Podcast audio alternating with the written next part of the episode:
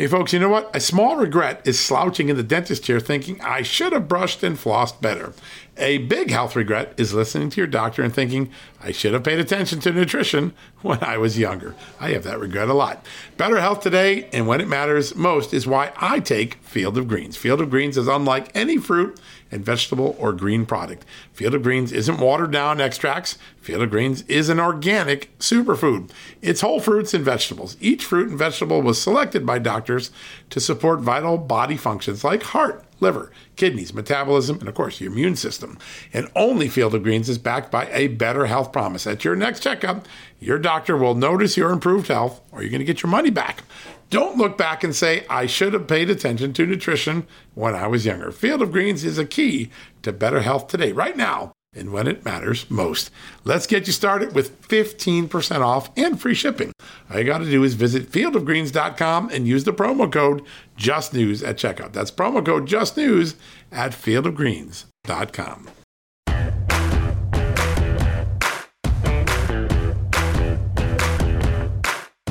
America, and welcome to a new edition of John Solomon Reports, the podcast from Just the News, where today we've got the former chief of staff for the National Security Council under Donald Trump, the former national security advisor for Vice President Mike Pence, one of the great generals of his Army generation, General Keith Kellogg, retired General Keith Kellogg, joining us today. Remarkable man, big strategic thinker and he's going to help us break down what was said and not said in the Biden speech, what's going on in Iran and China that's important. And I have a funny feeling because he knows both men so well and they respect him so well. We might make some news today. We'll see. We might make some news today and about the relationship between Mike Pence and Donald Trump. I think there's some news to be made there. Let's find out. Are they talking? Are they not talking? Are they fire and ice? I think you're going to hear that. I think today we'll be laughing about it important stuff all around. Great important things. All right. Uh, we're not going to do a monologue today because this interview with General Kellogg is just too important.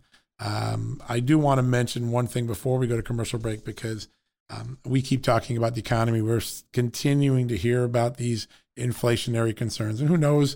You know, the markets turn, events happen in the world. You just don't know. Uh, but there is a lot of a lot of people saying I'm worried about traditional investments that there might be a bubble in the market or an inflationary moment. And are there other ways to protect my money, invest my money? And I've mentioned them several times. In fact, we even had them on the show once.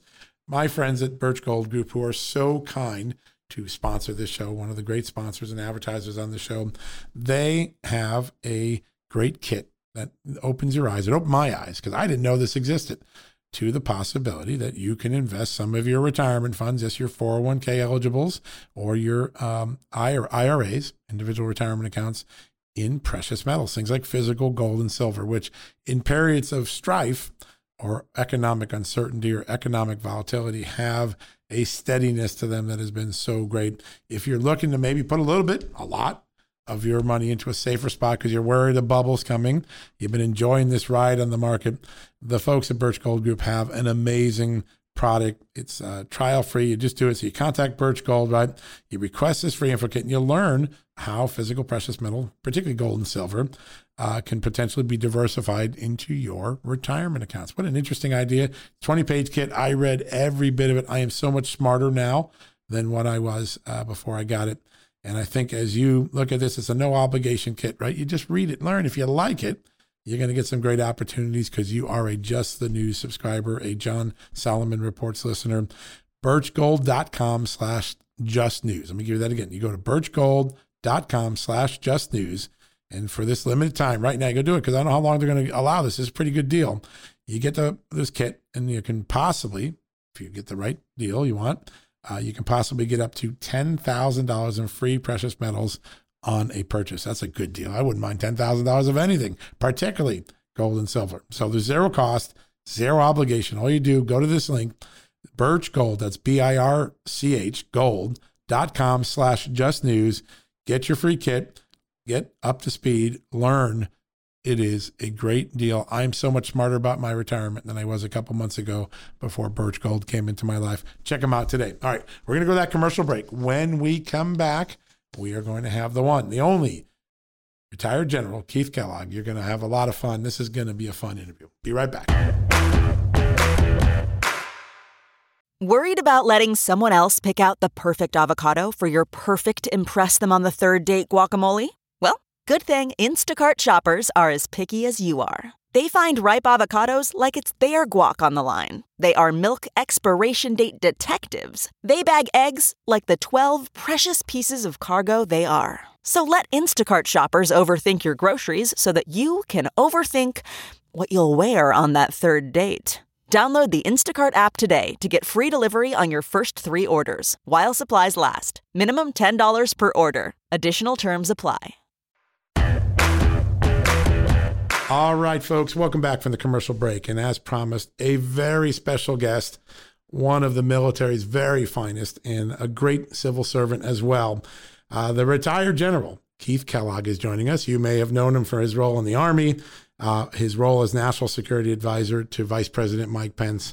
And uh, many of us in journalism also know him as one of the greatest just strategic and foreign policy thinkers in, in our space today. General, welcome to the show. Thanks, John. Thanks for having me. I really do appreciate being on. It is a real honor to have you on and so much to talk about. I mean, this week has been just chock full of developments. And I want to start with something that's still fresh in a lot of people's minds, and that is the foreign policy uh, precepts that, that uh, President Biden laid down on Wednesday night, in his first speech before a joint session of Congress. What's your takeaway from the speech? As someone who's been in the military space, the foreign policy space, what, what did you take away from this? Yeah, well, the first thing I took away was he really didn't mention foreign policy. I mean, he didn't go to. He really kind of led into uh, this whole thing, both on the economy and, and coronavirus and what has happened, and, and that is kind of a little bit of a sore spot with me, only because I was on the coronavirus task force uh, that the vice president led for the entire right. year. And the frustration I had on that very candidly, John, was when he talked about warp speed and what warp speed did, and and and he really didn't mention what we had done it in. You know, with Warp Speed, when we put it together, the president specifically tasked the vice president to lead the coronavirus task force. I was in the Oval Office when he did it to the, um, when he told them. And one of the reasons he told them, he said, "Look, you're the you've been the governor of a state, and you were there when they had MERS was going on, and you know how to lead interagency discussions going forward." So when we developed Warp Speed, the whole intent was to create these vaccines in a record amount of time, and which we did. Uh, you know, absolutely. both Pfizer and Moderna were brought out in December of uh, this last year, which is an unheard of uh, amount of time uh, making it so fast. Even the governor said it was a miracle it happened. It and the credit is really to what the president did during that. And what he what we did is we called it manufacturer risk. And manufacturer risk is basically you throw money at something. And uh, pharmas really don't like to, to develop vaccines because they don't see any profit in them in the public se- in the private sector. So we basically said to them, all right, we will cover down on you. You just start creating the vaccines, and and we actually had them producing them, manufacturer risk, with no guarantee that would work. But that meant that as soon as one was good through clinical trials, we could start shooting people right away. So let's use Pfizer. Pfizer got an emergency use uh, authorization on a Friday in mid-December. Four days later, they were putting shots in arms. And I should know because I was one of the very first. You were the first, right? Yeah. so I got the first shot on a Tuesday after a Friday emergency use authorization. Wow. The Pfizer vaccine. And we did that through a program called Tiberius. And what Tiberius was that we created an Operation Warp Speed. We could go down to five digit zip codes of where we would send the vaccines to as soon as they were produced, either through UPS or FedEx or any other transmission level that we we got them out there. So we were shooting people within the first week of those vaccines coming out. So the vaccines came out in an unheard of amount of time. Two of them, Pfizer and Moderna. Right. Uh, we get, and we started shooting them, and then on inauguration day, we had put one million shots into the arms of people. So when people said, "Ah, well, you know, it was really developed on Biden's watch," no, it wasn't. It was developed yeah. on Trump's watch. Pence pushed it, and we got it to where we wanted to go. So that was part of the frustration I had. And, and by the way, the reason why the economy is going to recover so well is because with the vaccinations, people are developing more confidence. Here's the one thing that threw me, John, during his, his speech. You know, everybody in that chamber had been vaccinated. Everybody in there. if he wanted to do something dramatic to the nation and to the world, he should have stood up in there, taken his mask off, and said, "All of you have been vaccinated, right?" And they all would, "Yeah." Take your mask off. Can you imagine the symbology that would have occurred with yeah. that in the event? But he didn't do it. So that was my frustration that he had there. And then he kind of moved a little bit into national security to a limited degree. Yeah. Um, pretty familiar with. But that's you are so right about it. You know, one of the things I remember, and you know, as the vice president, and you were really making uh, Operation Warp Speed get to the finish line in time because it really was the only option. It didn't seem like the public health sector could come up with intermediary treatments. Maybe there were some that just weren't pursued, but it was vaccine or this goes on. And as you were rushing to get it in there, I remember a period, I think it was in October, where Joe Biden was casting doubt on whether he'd want to take a vaccine developed by the Trump administration. He actually sowed doubt about the very vaccines that he now embraces as though they were his own. How frustrating was that that the Democrats were running a counter vaccine operation at the end of the of the election? Well, it wasn't just Biden; it was Kamala Harris. Right. Even during the debate with the vice president, she said she wasn't going to take any vaccine that came on there that that Trump had created, and we kept saying it's not a Trump creation. We just provided the impetus to do it. Yeah. Through this manufacturing at risk, and then you all now you worry about people taking the vaccine. You actually pushed back on it, and I think I, I think that's part of the you know the frustration I have that media actually pushed that narrative. They did. Everybody's saying, look, this is a very safe process. One of the things that really impressed me was and this is a great credit to the United States and how we develop stuff, is we are very, very cautious in how we produce vaccines and making sure it's done right. The trials that we have, the clinical trials, and went on. So we were really, really confident. In fact, I went on, uh, stood in front of the White House press corps, and I told them when we had an, an issue with uh, some of the people within the task force, and I said, "Look, we're within this close," and kind of put my thumb and forefinger together and said, "This close to having an effective vaccine, this close." And within 30 days we had the vaccines out there. So yeah, the frustration I had was enormous because they just pushed back on it, and it, it was absolutely stunning to me that they did that. And now, of course, they take credit for it. It's unreal. I mean, it's it, there's another moment that what what I kept saying as I was watching the speech, and maybe I'm just old and watching too much of politics for too long that I remember old things, but it wasn't that long ago. I kept saying in this speech, Joe Biden is running against Joe Biden because he's taking credit for things he opposed just a few months ago. He's now doubling down on China when he told us China wasn't a threat uh, for most of his career and his son was cashing in on China. Um, it's as though Joe Biden has forgotten all the positions he had even during the campaign, and he's now embracing. There's a lot of embracing of Trump without recognizing Trump at all, and, and Pence and you and all the people who work so hard. Um, what's going on? How did Biden suddenly become anti-China, pro-vaccine when he was pro-China, anti-vaccine? You know, uh, uh, than the last two years before coming into office. I, you know, it's a, one of the things that surprises me is how the media lets him get off the, the major mainstream media. It's true. Get off the, China, but let's use China and Iran. You know, China. He kept. He, I think he said, "Come on, man, they're not a big, big competitor to us." Well, they, yeah, they are. They are a principal concern we have out there. They are they're going to become an existential threat, much like the Russians are. Right. Going. And they're developing their military. You know, they've already developed hypersonic missiles, and what that means, people, well, so what? Well, look, what that means is if you've got hypersonic sea skimming missiles, that means you can't get the carrier task forces close to the mainland if you wanted to do some preemptive type of operation or protector operation. And they've developed these. They've developed them off our nickel basing on all the trade imbalance that we had there with the China. And they are they mm. they are pushing out very hard. They're very very aggressive in what they do, and and they make no bones about it. And I can't believe he didn't see that.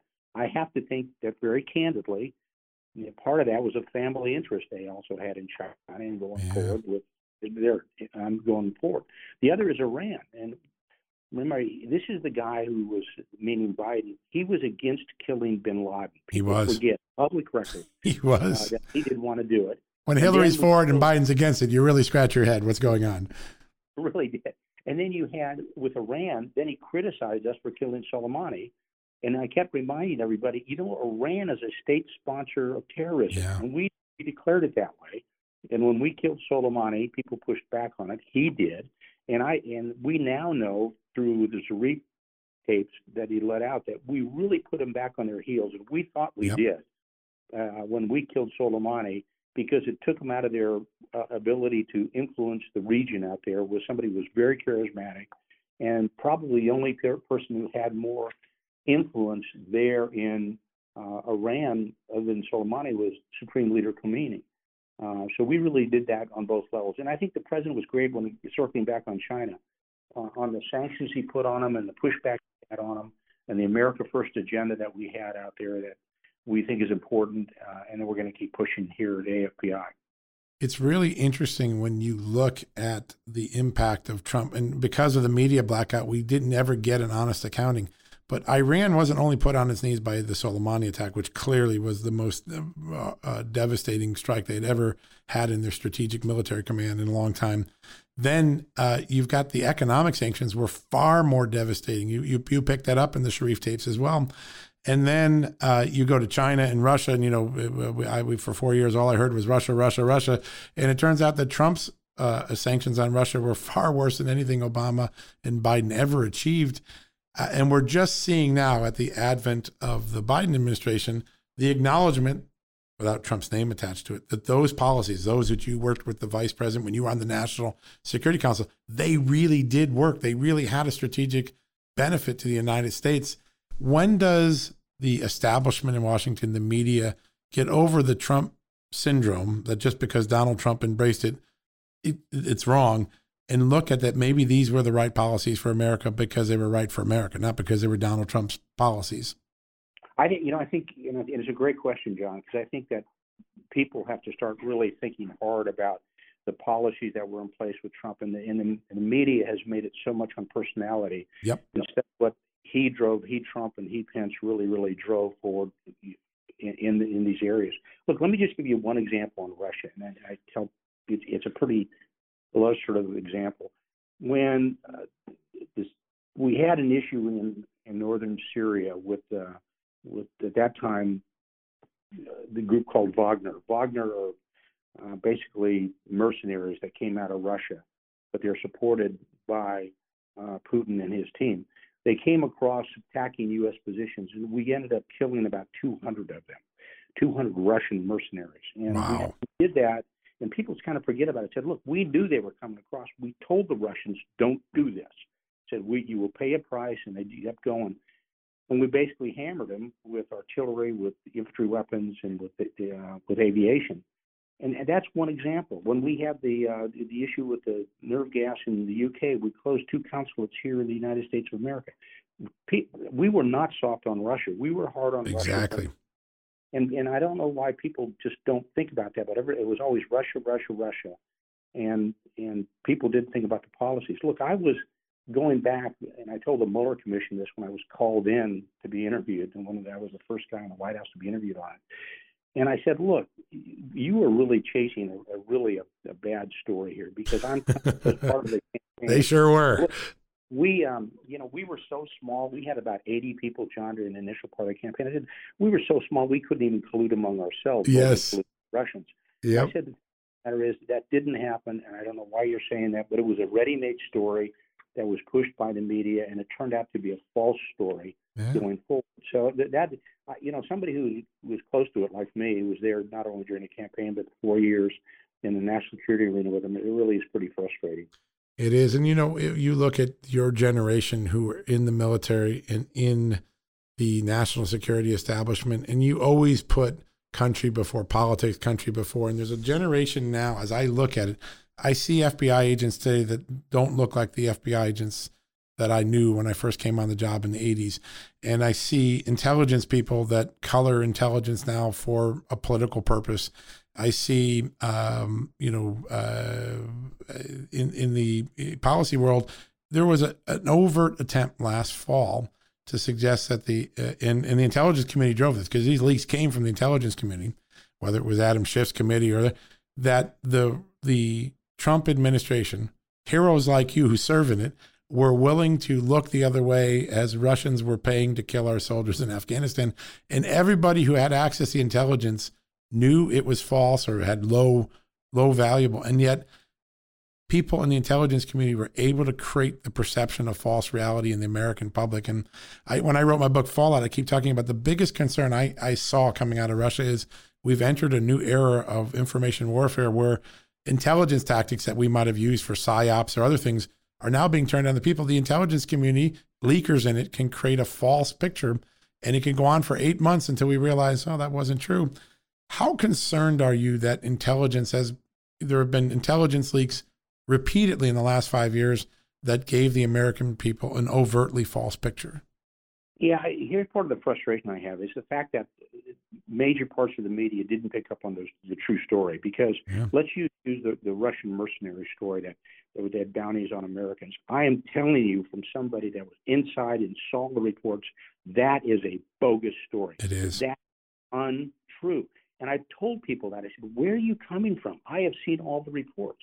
Here's what the intelligence community should have done, and I wish they had done, is they should have stood out in front of you know everybody in in in the sticks in front of the White House and said, "Hey, look, this is a bad story. It's a bogus story. It's not true. It didn't happen."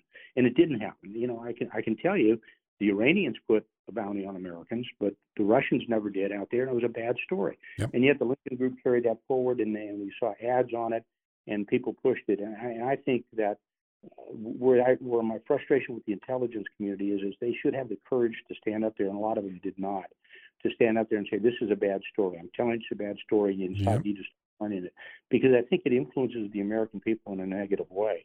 When you say to them, "This didn't happen," we wouldn't tolerate that. We wouldn't tolerate that. I will. I guarantee you, John. President Trump, Vice President Pence, the whole team. That's the reason I made that comment about the Wagner Group. We would have not have tolerated that one bit, and we wouldn't out there, and and, and we didn't. So that that was our frustration. Now, when those that did cause us problems, I think the president showed um, that he was more than willing to go out and kill terrorists when it happened, be it Soleimani or Baghdadi. Right. We would chase him down and get him. We did that, uh, and we had uh, no problems doing it. Didn't and I didn't lose any sleep on it. It's um, it is remarkable, and I I, it, I worry that there's a generation of people who have come into these very important agencies uh, that may don't don't share the same neutrality that you probably went into your career with they seem to have agendas, and intelligence is just a tactic for the agenda. Uh, do you think there's been a growing politicalization in what I would call the security apparatuses, right? The FBI, the you saw the overt discussions that were going on with someone like Pete Strzok, who, by the way, was a very brilliant agent, very smart guy. But you know, the this idea that texting on your cell phone about your perceptions of Trump voters, is there a generation that's getting too political for the type of jobs that the CIA, the FBI, the National Security Council require? Yeah, I, my concern is, and it's primarily the political appointees they yep. put in there. That's right. And, and sometimes I think a lot of them, a large part of the population, think, okay, you vote for this certain person, let's say Biden. You did. You also need to understand that you're voting for people he's going to put in those positions that follow on that, and so it's, it's a very, very holistic way of looking at it. You're just not picking one person, you're picking an agenda. And so, in those intelligence agencies or the defense agencies or whatever agencies are out there, you're picking somebody that have got a very, very definite political view of the world out there, and you need to realize that. Yeah. And so, this is the kind of person that I want to elect that is going to put these type of people in there. And I think that that those agencies have become increasingly politicized with the people that have been put in there the, the, the general workforce is pretty good. I think there's because a lot of them work in Washington D.C. They're colored by the nature of Washington D.C. But I think a lot of them, uh, when you look at it, they've got very very strong political views out there, and I think that's a huge mistake out there. I really yeah. do. Yeah, it just doesn't belong there. There's a place for politics, and you can go do it if you want, but you get into the intel world, the military world. I think you got to leave your political stripes at the door because those other stripes call you to duty. And I, I just watch. I even some career people for the first time in my life when I go out and do interviews, I sit down. There's just a partisanship, maybe at the beginning of the Trump era that I never saw. Maybe it was just the persona of Trump that made us all crazy. But um, I just worry about the long term uh, impact of letting that creep in. And your generation never did, and I think that's why we're so lucky. Uh, you know that we had so many years where we we beat the enemy because we, we were the best always, and and we made calls not on politics but on policy and intelligence.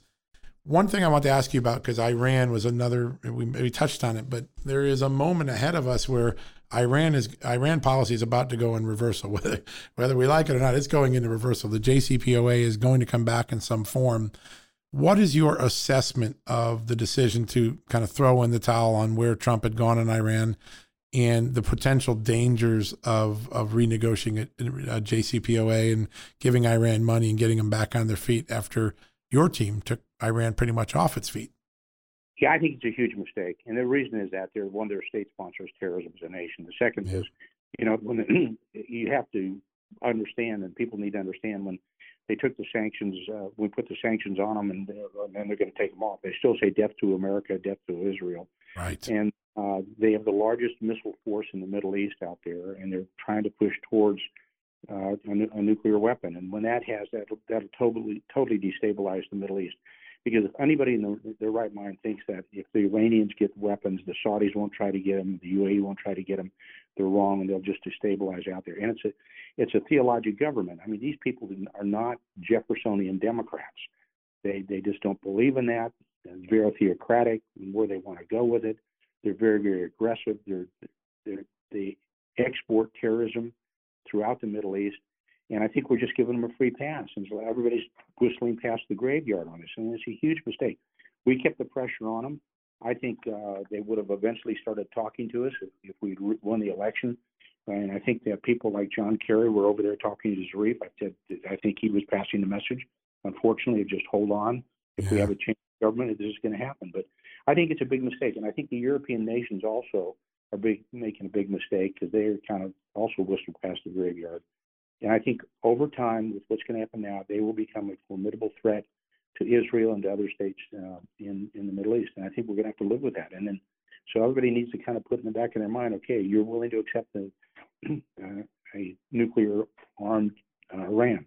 If that's it, that's where you're going to. Yeah, and once uh, once Iran gets close enough, the Saudis have already made clear they're going to get involved, and you're going to end up like India and Pakistan. You're going to have a nuclear arms race in one of the tinder boxes of the world, and um, it's just remarkable where where this ends up. I want to ask you about John Kerry as the last thing because uh, you know we're still trying to sort sort the facts out. He says he didn't. Zarif says he did. Um, when you were in, did you get any inkling that John Kerry or emissaries of Biden, Clinton at all were sending a, a, conflicting message to Iran than the one that the president of the United States was sending? Yeah, we, we, he did it all the time. I, by his, the very fact that he went over there and the fact that he talked to Zarif uh, sent a very, very strong counter to what we were trying to do out there. And people say, well, he didn't talk about. It. He said everything he talked about was public record. Well, you don't. Even if it's public record, you never acknowledge classified operations. Right. You don't. The press may get it, but you don't acknowledge it. And the fact that he, and now this is public record, that because you put it out there, the fact what the Israelis were doing against the Iranians, that was all classified information. It was. Why he would give it out to them and passes it on to him. And and we read cables and we understand what's going on. And it was not helpful to, uh, and we talked about it in the Oval Office several times. It was not helpful what he was doing because he was basically countering every message we were putting out there and trying to p- push them into some type of negotiation. Mm. I was in the room many times when the president would reach out to people like Macron of France. Right. He would out to uh, Boris Johnson in the UK and trying to get them to be an intermediary to talk to the Iranians to get us into some type of discussions. And we always had a pushback. And they were pushed back because we had people like Kerry out there talking to Zarif and others. Amazing, just amazing. And uh, so this was a, a, in real time. The the Trump White House, uh, the National Security Staff, they were worried about the, the mixed message. He, you knew what he was doing, right? Yeah, we knew. We knew what he was doing, and the frustration we had is that that it was basically acknowledged by everybody and nobody cared about it. I mean, if if I, one of us had done that, I mean, the, the well, they accused Mike Flynn of doing it. Remember, they had the whole Logan Act thing. They were ready to use it then, just not on John Kerry, apparently. Yeah, it's amazing. Yeah, yeah, it's just amazing, sir. Last question: Where do you? I know you you got to work for President Trump, and then you got to work for Vice President Pence. I have such fond memories of Vice President Pence when he was early in Congress. He'd come over and visit me at the Washington Times when I was an editor. And um, what do you think is next for Mike Pence? Will he run in 2024? How is he doing post, you know, post Trump? When you talk to him, uh, what is the state of of our our, our great Vice President? Well, he's he's doing great. I mean, he was just a. I am now part of the um, America First Policy Institute here uh, in D.C. Right. That uh, Rollins has put together and he just came over and visited uh, two days ago, and he looks great. He's got uh, he looks really really healthy. He's, um, he gave a great speech last night in South He sure did. Yeah, I got a lot of He head- headlines. You know, I think he's like everybody else. He's kind of holding fire. He told me before he left that he was going to hold for about 90 days to 120 days till Yeah. he started coming out of the blocks, in which he has done. Now going forward, I, you know, he's a great American. He's a great patriot, yeah. and think uh, I think everybody is just going to kind of wait and see where it's going to everything settle out during the midterms, and then see where we go from there. That's the big uh, key is the and- midterms. Yeah. Continue to play. I mean, he's such a great American. I mean, it's uh, you know, and and and I used to love the two of them, he and the president and the vice president together. I actually gave him, you know, the, the, the Secret Service has nicknames for him. You know, he was Hoosier and and uh, the president was Mogul. I gave him different. so what were your names? I'm dying to find this out. I my two nicknames were Fire and Ice. The vice president. I said, you know, I just I used to love being with them because uh, and they were they were just they were good together and it was a great team for America. Yeah, they I- were. what, what was done for America was really, really good. I think the policies we had in the last four years, with both of them leading, were really stunning. And and again, you know, closing the full circle, going back to what happened with the coronavirus and warp speed, a lot of that credit was going to the president who pushed it and the vice president who led the task force. And I think when the history of that is written, it'll show itself. Oh, I definitely think that history will look back at these last four years much differently than the contemporaneous history of the news media. Do you think Trump and Pence will ever be able to patch things up? Because you're right. I saw him. I saw him as late as last, you know, together in, in the fall, and they were still jovial. And I think that election thing just drove a wedge. Do you think they can repair things? Absolutely, That's I, great I to really hear. do. They're they're they're talking uh, together. Um, I know the president called him uh, when he had his uh, operation just recently Right. on the pacemaker, uh, and I know they're talking out there. And um, and and they're you know honestly, John, to when I used to be in the Oval with both of them, I just loved being both with both of them. There was just It's a fun was- thing, isn't it? Yeah. there was good banter going back and forth and you know and when they would talk privately i mean they, the, the vice president would say give me the room which means leave. Right. and we would get up and leave the oval and they and the president would talk out there. And i think they were an incredible team together going forward There's some funny moments too, because one of the things I didn't appreciate early in life about Mike Pence is that he he could be quiet, and then all of a sudden he has a one liner, and it burns into the room really quickly. And everybody, you know, even if, if President Trump or someone was in an intense moment, he had a way of creating a levity that was really authentic. And Yeah. uh, it is good to know that it's good to know that um, that uh, they're talking again. I think that will be heartwarming to hear for people. yeah they are it is Well- you know i had to laugh on i go god I also knew when both of them would get mad at me, so I, they both had a style of looking, and I said, "Okay." Especially with like with the vice president, I get that look. I said, "Oh, get that to shut up and walk out of the room." I still got to learn that skill with my wife. 33 years into it, I don't have it down yet. I'm trying, but I don't always pick it up. Uh, well, General, we are so blessed that you have served our country for so long, and I know you're going to keep uh, serving it well. And this was really helpful to walk through these such important issues and to understand them better. We're we're really so grateful for your time today. well, thanks, John. Thanks for having me. All right, we'll be sure to have you on again soon. We, we'll, I know our audience is going to love this. So really great stuff. Thank you, sir. Thanks, John. All right, folks, we're going to go to a quick commercial break. When we come back, we're going to wrap things up not for the day, but for the weekend.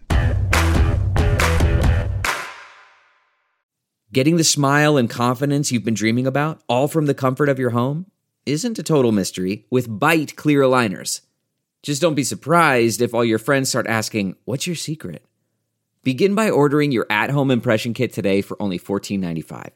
Byte Clear Aligners are doctor directed and delivered to your door. Treatment costs thousands less than braces, plus, they offer flexible financing, accept eligible insurance, and you can pay with your HSA FSA.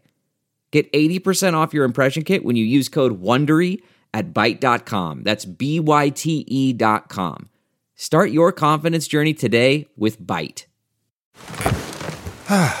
The comfort of your favorite seat is now your comfy car selling command center, thanks to Carvana. It doesn't get any better than this. Your favorite seat's the best spot in the house. Make it even better by entering your license plate or VIN and getting a real offer in minutes. There really is no place like home. And speaking of home, Carvana will pick up your car from yours after you finalize your offer. Visit Carvana.com or download the app and sell your car from your comfy place.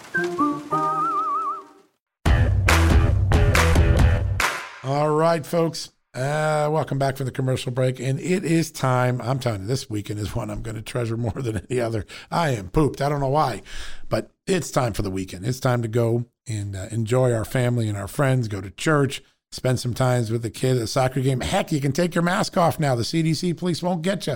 If you're outside and you're double vaccinated, take your mask off and take a big whiff of fresh air. I loved what General Kellogg said uh, during our interview just a little bit ago about wouldn't it have been nice if Joe Biden said, everybody, but you're all vaccinated, right? Who's vaccinated? Take your masks off. What an amazing moment that might have been on Wednesday night. But here we are. It's the weekend. It's the first weekend where the CDC says we can go mask free outdoors. Let's go take advantage of it. Let everybody see that great smile you might not have been using. And if you need to get a smile on your face, right, before you, you take your mask off, I got an idea. There's no way to get the smile on my face better than right through my little hungry tummy. And my good friends at Kansas City Steak, they've got the, the special Just the News deal. This is very important. I really want you to do this. It's, it's summertime.